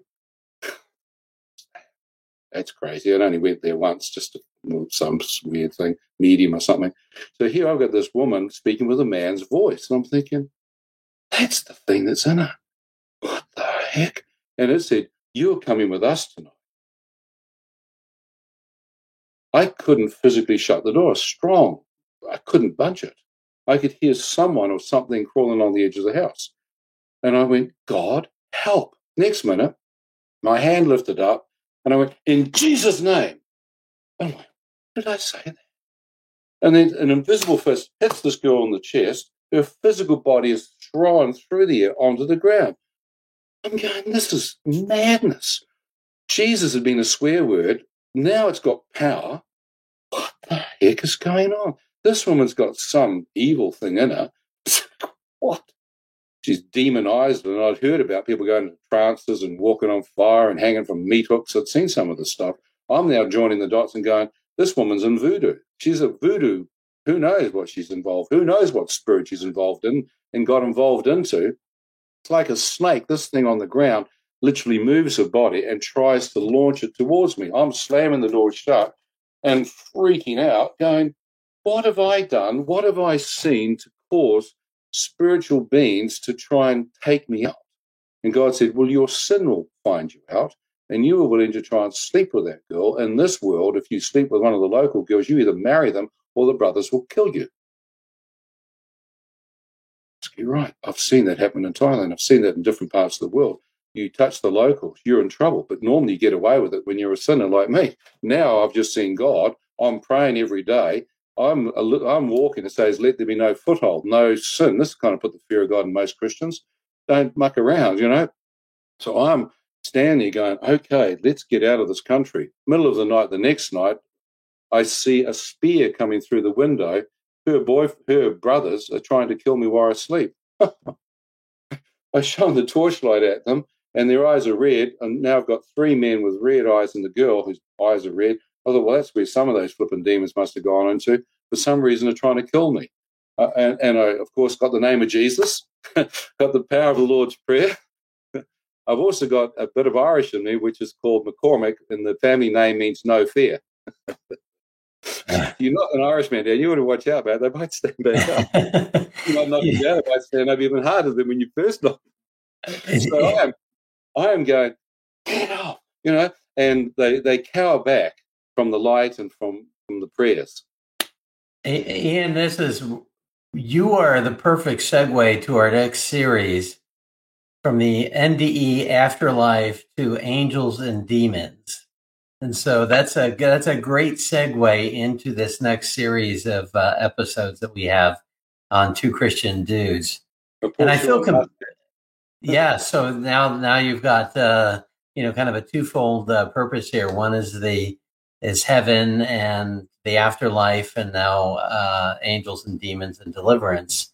Yep. And, you know, I, I feel compelled uh, to just for our viewers' sake, because they have heard a number of uh, stories or will have heard a number of stories about these encounters, uh, near death or afterlife encounters.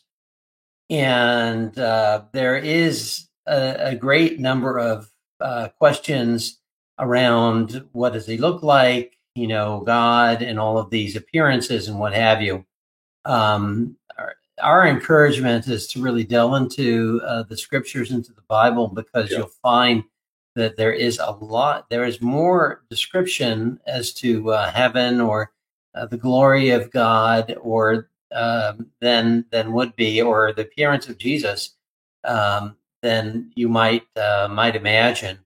So, um, from my perspective, the glory of God, the Father, Son, and the Holy Spirit. You've touched on that, Ian, and the appearances in the the uh, experience with with those three triune God are different.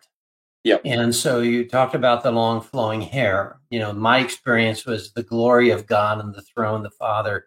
Is akin to what you just talked about. Mine with uh, Jesus was more of a familiar, more as you talked about the uh, uh, the Garden of Eden, you know that that experience and seeing him in uh, in a kindred way. So it doesn't deny or refute and you know any of the experiences that we have. It really highlights the variety of experiences that we have given the exposure that God gives uh, to us. So we can we can be in two different places in the world. We can be in uh, you know, working in a factory and somebody else is uh, vacationing in the mountaintops.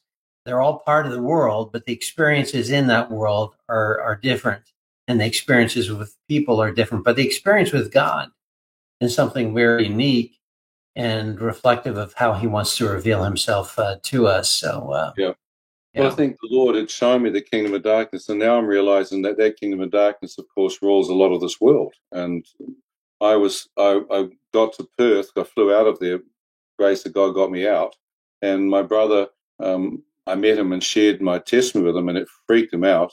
I slept in his best friend's bedroom, who was, who was up in Nepal, and in the middle of the night, I was attacked by these spiritual entities, white-eyed thing, this one.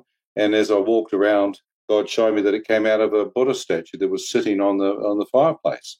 I mean, why? He said the white-eyed demons come out of that idol. He, he didn't call it Buddha; he just called it an idol. And turned out that the guy that was the room I was staying in was training to be a Nepalese monk and was up and up talking to some um, guru or something up there in the mountains of Nepal. And I thought Buddhism was quite harmless, but here I'm actually finding that the idols actually have spiritual entities in them, and the Bible calls them demons. So I, I flew home to New Zealand and I said to uh, my mum, met me and my dad, my girlfriend. They, mum was weeping, crying, and hugging me, and and I get home and I and I get a sense of an, another attack, and I said, God, how do you get rid of them? You know what he said? Read a Bible. He'd already told me in the plane when I asked him what had happened to me. He said, "You're a reborn Christian." I said, "I've heard of Catholics. I've heard of uh, Baptist. Watch Reborn." He said, "Well, when you prayed the Lord's Prayer in the ambulance, you were born again." And I said, "I don't understand all this." He said, well, "If you want to know, read a Bible." I said, "I don't have one. I've never read one." He said, "Your dad's got one." So I walked through into the bedroom, asked my dad, and and within six weeks, I read the entire Bible. Uh, my uh, my parents, mum was weeping. She walked in watching me read the Bible one day. What happened? What happened? And she was so excited. And I told her, and she burst into tears and told me how she'd been praying. We gave each other. She's small. I gave her a big hug, and Mm, you know. And and I, she said, "Son, what are you reading?" And I started showing her. She said, "Oh, my church, they don't get us to read much. It's usually the priest's job." I said, Mum, it'd be really good if we started reading during Bible studies. My girlfriend took me to church. I mean, the church was contemporary music. Their faces were shining. People were loving the Lord. And I had a Messianic Jew come up behind me and said, Come to my Bible study. You need to get baptized in water, baptized in the Spirit. And oh, it's just an adventure. It was just a honeymoon. It was like the whole world was just full of God's presence although there was darkness, to lift up your eyes, let the light and glory of God fill you. That was our greatest protection, was to be in the realm of God's presence and light. Darkness has to flee and is dispelled by the love of God. Anyhow, um, I just, I love him. I can't wait to go back. Amen. Amen. Well, I, I have to say, Ian, I, I feel like you have one of the uh, the most unique uh, kind of getting backed into deliverance ministry kind of stories. So thank thank you for sharing the, those those different encounters. I'm curious, um, as you have just grown in your ministry journey, has uh, demonic manifestations and deliverance has that been a part of how you've ministered through the years? I don't go looking for them. Some people get all preoccupied. The whole key is to focus on the open heaven, the glory of God. This is your the full armor of light. This is the greatest place to fight from a heavenly perspective, not an earthly one. And when they do come across your path, sometimes it is sickness. They need a miracle. Sometimes it's counseling. They've got broken hearts. Sometimes it's just an arm of comfort and love. They just need to be held. Other times there is a spiritual entity, depending on what they've been involved in, depending on whether they've been in a cult or witchcraft of some form, or seeking truth sometimes they've got it through astral travel, through yoga. They've invited entities into them, which become things that need to go out. And we have power in the name of Jesus to heal the sick, cast out demons, and to set captives free. And so Jesus continually saw what was needed. Do they need food? Feed them. Do they need um, to be healed? Heal them. Do they need to come and just see my glory and be loved back to life? Yeah. All of it is helpful to make the body, body, soul, and spirit entire and complete. So we need to bring the whole gospel, which is that God's working in every area of our being. And so mm. some people have great, great deliverance can come just by forgiveness, just by them forgiving others.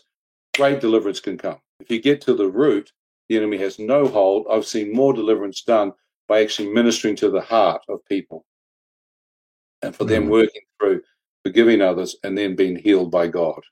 You remove the legal right through unforgiveness and bitterness, and through the power of the Holy Spirit, they depart without you even having to address them.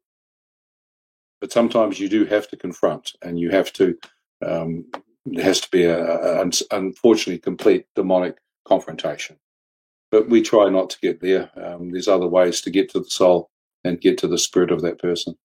You said something interesting, Ian, the legal right, because we don't oftentimes think of the legality of what uh, of God's way. Uh, in that, the Lord's Prayer, which you've referenced, says uh, the second part of that is uh, forgiveness.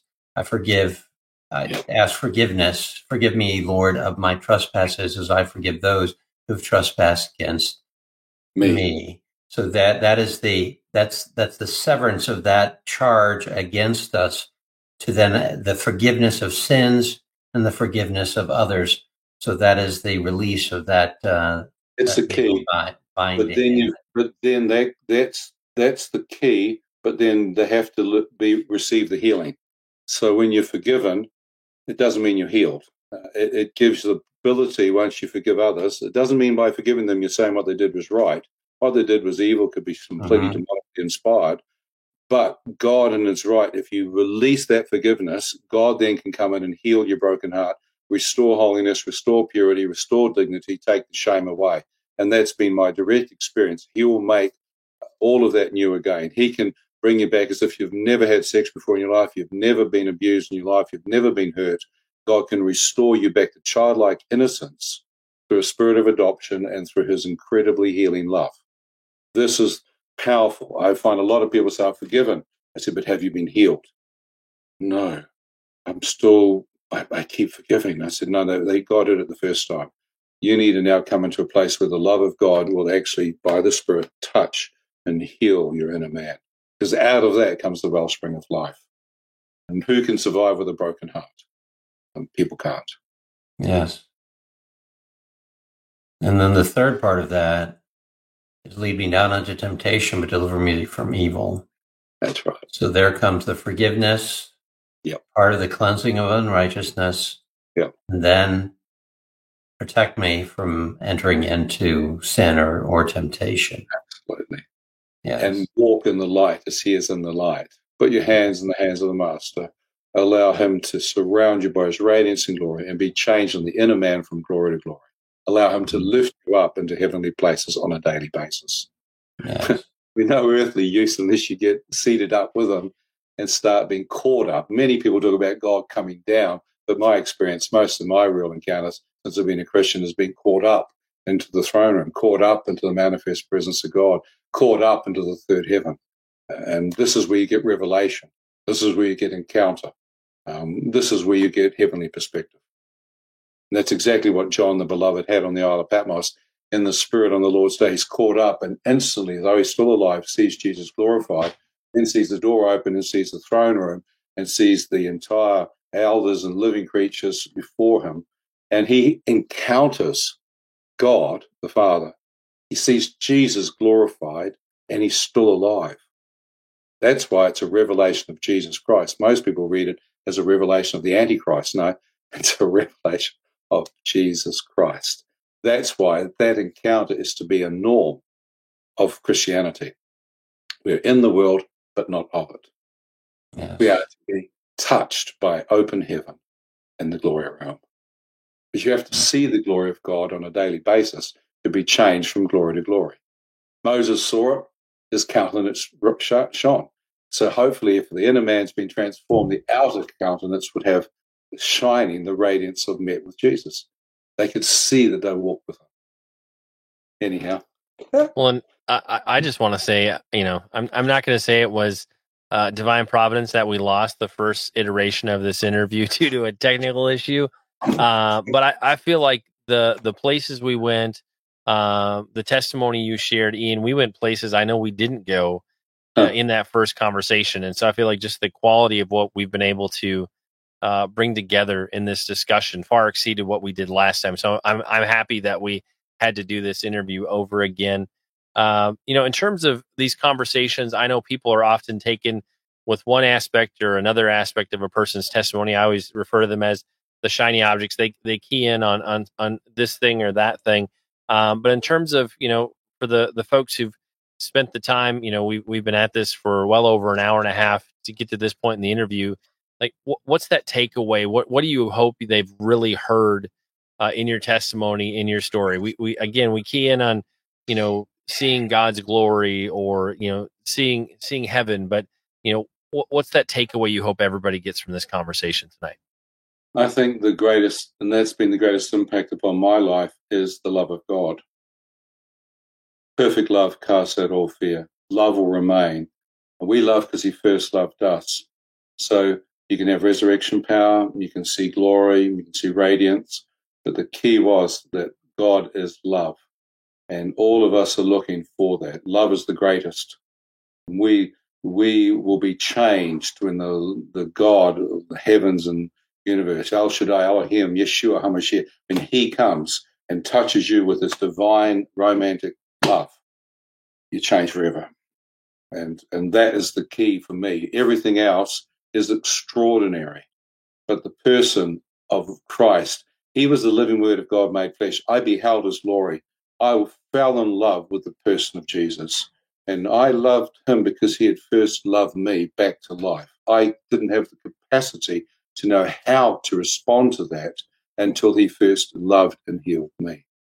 And so when I was, he, his love prepared me to meet him face to face. And um, I, that is the hallmark of everything that I know. Uh, and and the, I hope that people get is the manifest love, the tangible love um, that can come from God to you. This will make you secure. This will be this will be an anchor to your soul. This will be the hallmark of everything is the security uh, of his acceptance and love for you.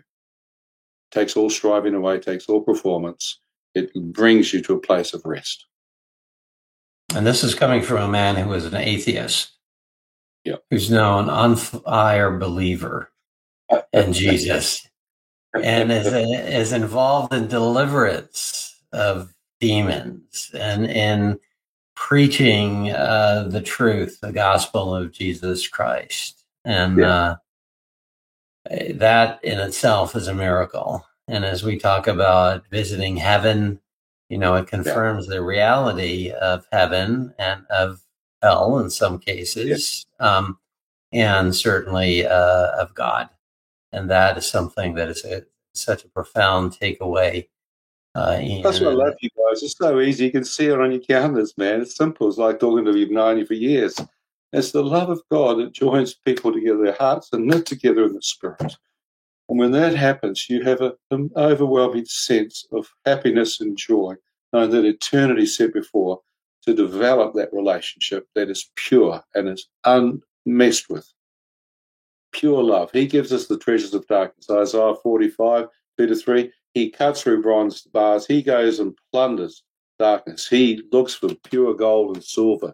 He looks for precious stones and he pulls them out of darkness. He delivers them.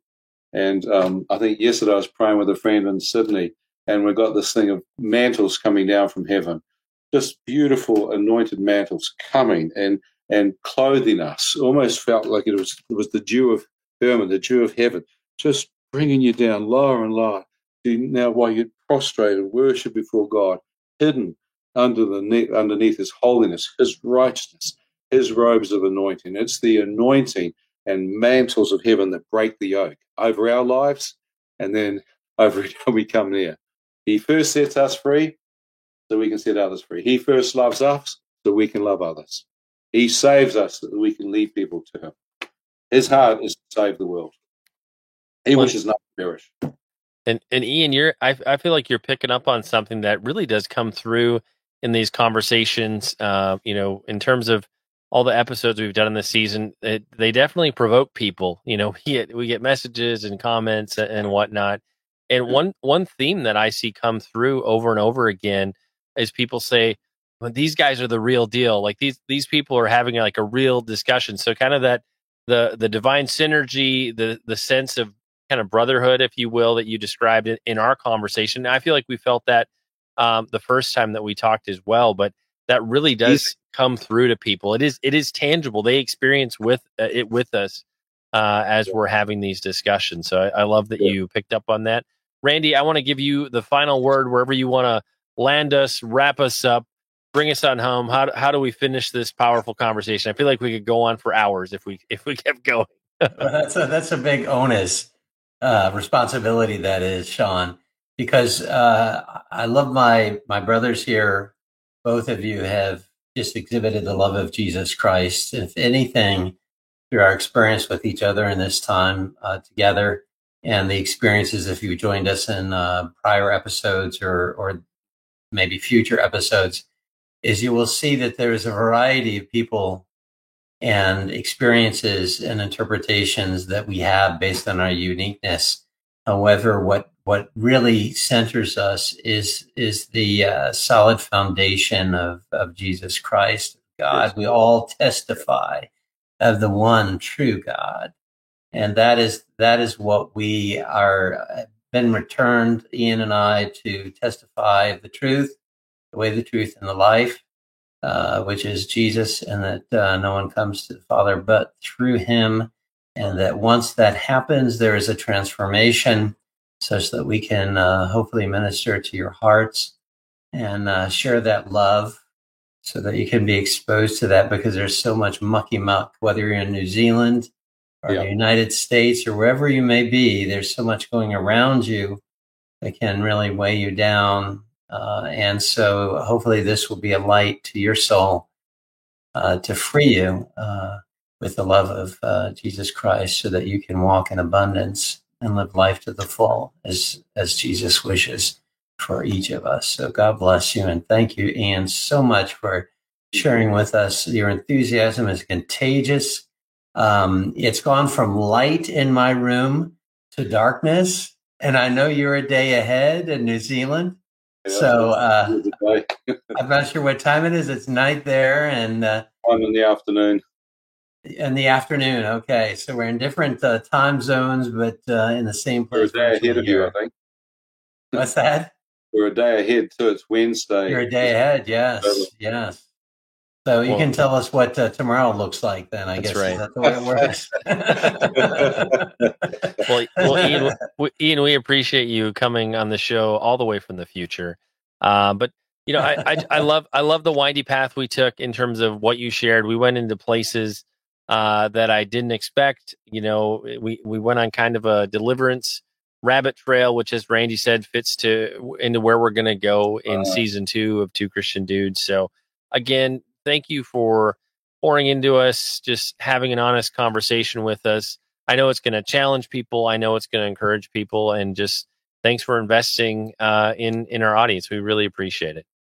I love you guys. Love the states. My wife's from Texas. You all. Ah, please respond to that. so I love you guys and bless America. Bless your hearts and may the love of God just increase in you. And I think Paul said that would be rooted and grounded in love, that we know the height, the depth, and the breadth of that love that surpasses knowledge. They should be rooted and grounded in love. Yes. So bless you guys, and um, thank you for giving me opportunity to speak. Bless you, Ian, and bless our uh, friends in New Zealand yes. as well. Yes, bless you, Ian. Thank, thank you. you so much, and yeah, if you've been long suffering and gotten all the way to this point in the episode, thank you. I think this is the longest one uh, we've ever done. So Thank you for being a fan of Two Christian Dudes. Uh, if you like the show, be sure to tell your friends, like, share, leave a review, all the things that you can do to help us get the word out. We truly appreciate it. And we'll see you again soon on our next episode. See ya.